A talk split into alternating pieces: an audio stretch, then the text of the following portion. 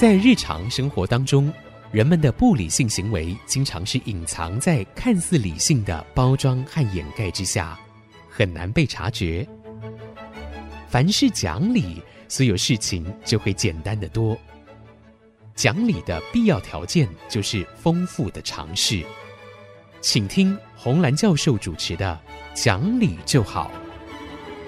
这里是 IC 之音竹科广播电台 FM 九七点五，各位听众朋友您好，您现在所收听的节目是《讲理就好》，我是红兰，我是田丽云。老师好，这个一眨眼啊，一个星期的年假就过去了。我们上一次还在讲要拜早年，今天已经开工了。开工了，对对对，是日子时间就是这样子，不经意间一眨眼的话就就过去。所以我们会不断的说：“哎呀。”新一年要有新的希望、新的目标，可是往往一眨眼，一年就过去了。时间真的过得很快。所以，我们今天的节目再一次提醒大家：你有新目标吗？你预备在今年做些什么吗？是，你要不要仔细的告诉自己说：啊，我要坚持下来，要做到。是是。那老师会希望，您会希望别人或者说这个社会做些什么事情吗？我觉得每一天。做一点点好事，每天做一件，其实就好了哈、嗯。因为这边的时候，我们以前讲说“为人点灯，明在我前”，我是真的有看到是这样子，而且很多很多像这样子的例子哈。嗯，像这边那句话很重要，“为人”也就是为人点灯。明在我前，我们帮人家点灯，其实先亮的是自己的路。是自己的对对、嗯，所以有一次我在报上看到有一个人写哈，他说二十年前他是个证券营业的一个新人哈，他参加一个这个证券读书会的时候，这个读书会里面的老师呢，每一周就很热心的教大家买什么股票啊、技巧啊什么东西。那么他说他不信名牌，但他大量的研究那个市场这个赢家操作的手法哈，所以他说这个老师有很多的实证。实战的经验教给他这些学生。那么有一天呢，他就在路上碰到这个老师，他晓得说：“哎呀，这个老师为了一包那个银印纸，这家的比别家贵了二十块钱，他就到处走去比价。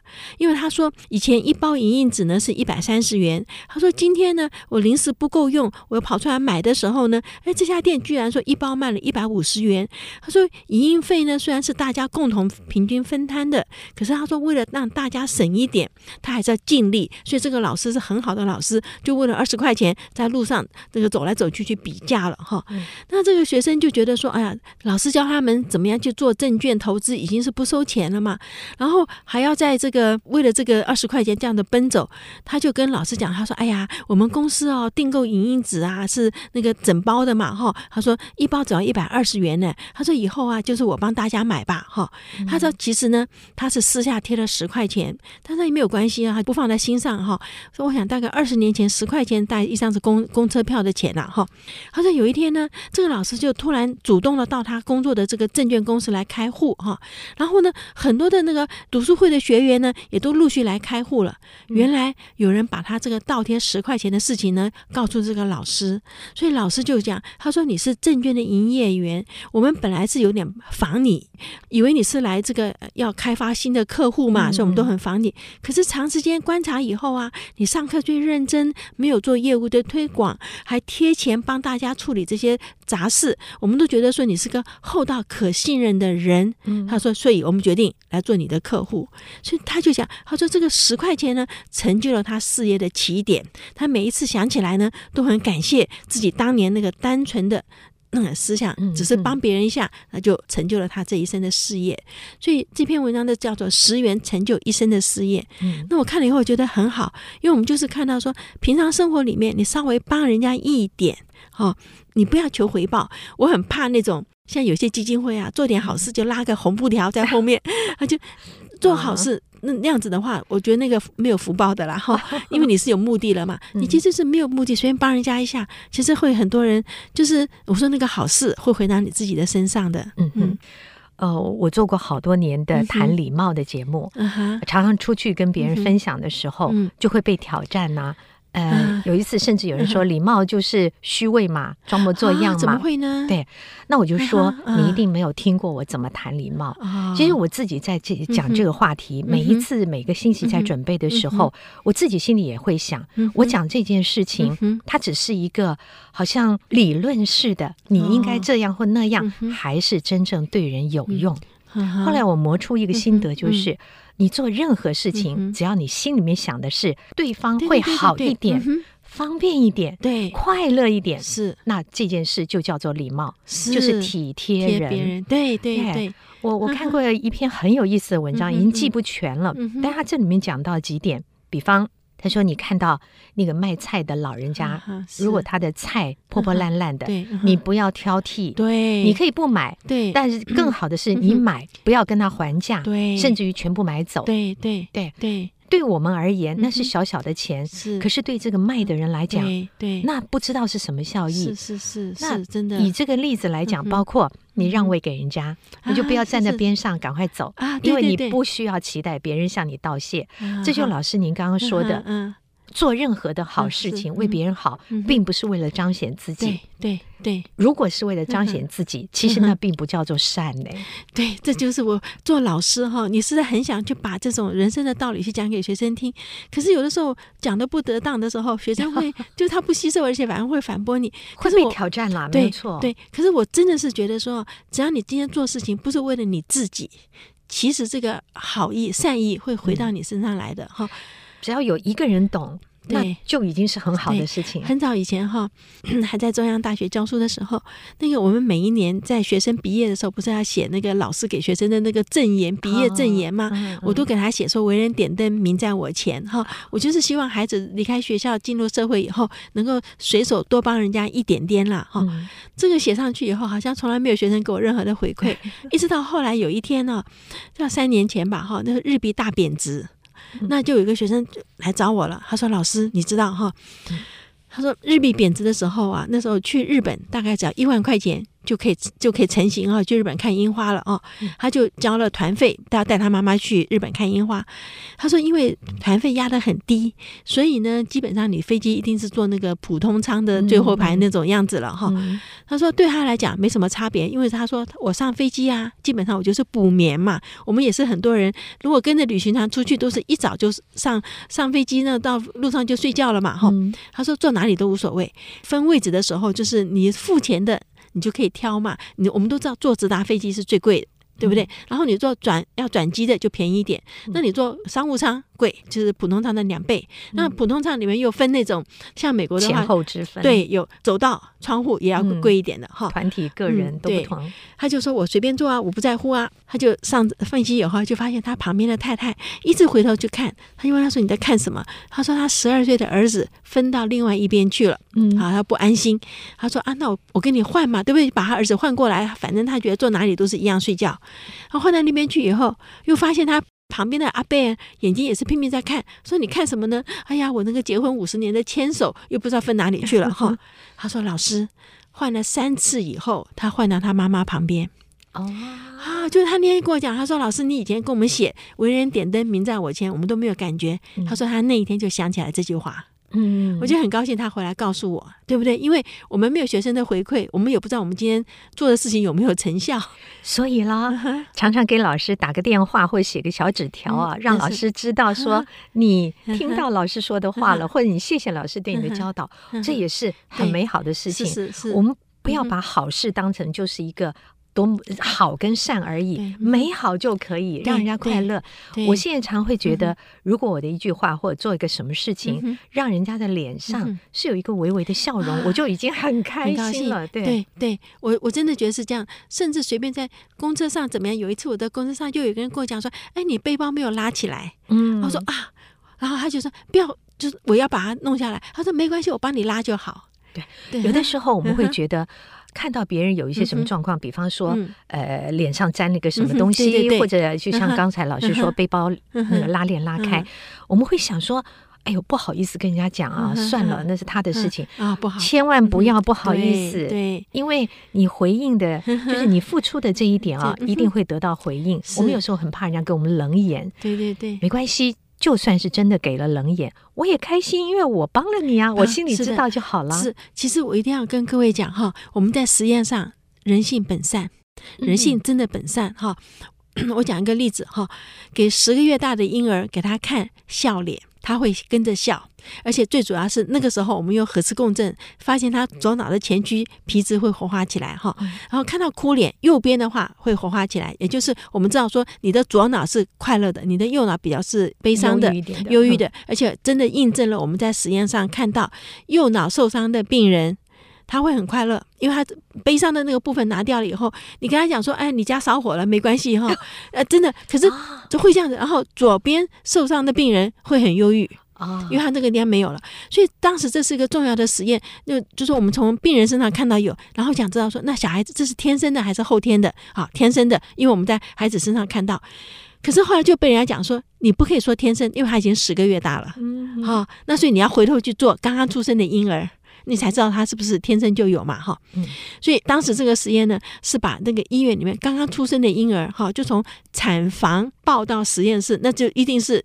还没有任何的学习的，没有那学习的时候，然后在婴儿的嘴巴、舌头上点那个糖水，然后另外一个是点柠檬水。嗯，啊，点糖水的时候他就笑，然后他的左边的前额叶皮质区就亮起来，然后点那个柠檬水的时候眉头就皱起来哦，有的还会哭，他是右边的哈。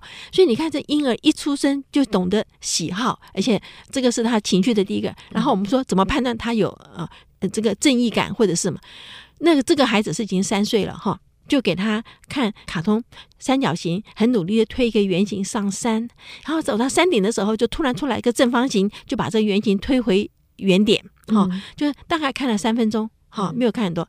那个荧幕拿掉，就给那个因为三岁了嘛，哈，就给他那个玩几何图形的那个海绵做的那个东西，结果所有的小朋友都把那个正方形。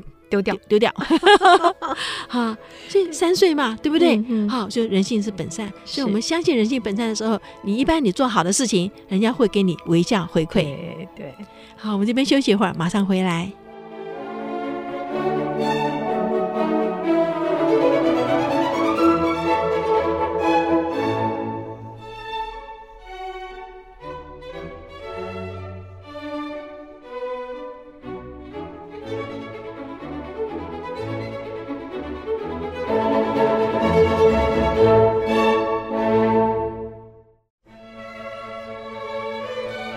位再回到《讲理就好》的节目，我是红兰老师。有的时候我们会觉得啊，嗯、日行一善好像很难，嗯、每天都要想一个什么好事情去做，嗯、真正实行起来啊，嗯、就是。把那个为别人好这件事，如果内化成为一个性格的话，对对对，我觉得这很重要，一点都不难。对，就是你心中本来就想到说，我今天走出去，不是我特意要去做好事，而是我看到任何我可以做的事，手就伸出去。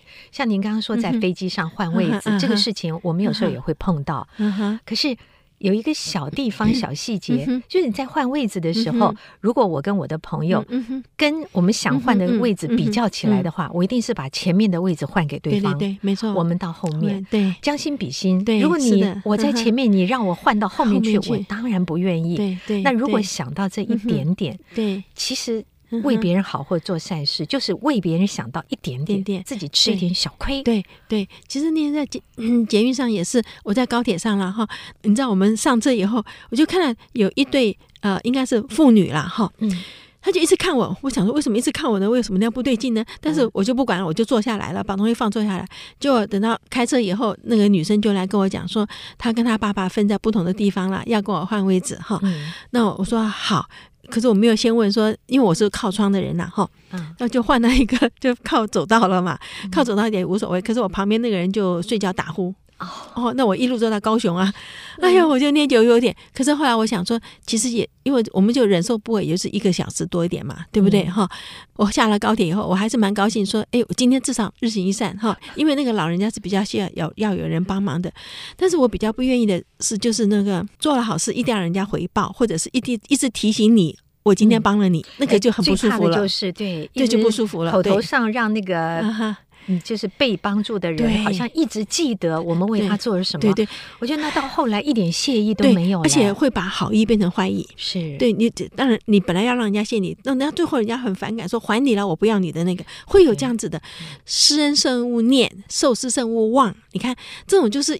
我要去教孩子啦，这是这很重要。嗯、那以前哈，其实像我们父母亲这一辈做很多事情，其实他们真的都没有都没有嘴巴里在讲。是像我爸爸的话，我是等他过世以后，我才在我我爸爸的书房里面放了一叠的那种法律的那个书的译稿哈。嗯，他就问我妈说：“哎，为什么这么多译稿没有出版呢？”哈，我妈就讲说：“其实不能出版，因为。”你出版会亏本呐、啊，好，就是这个书比较没有人看，又是法律的这种专业的书，那我就问说，那为什么要翻译出来呢？对不对？这是很自然的问的问题嘛。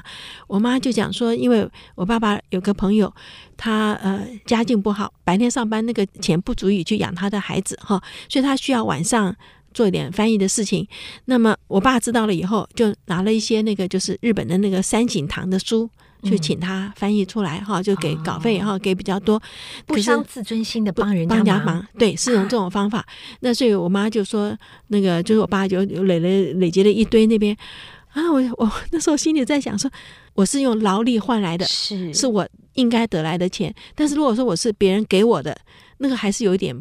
不一样的东西，维护了对方的自尊自尊心，所以这一点就很重要。然后我小时候台湾还是蛮贫穷了哈，有蛮多卖酒干那个收收收破烂收收破烂的人。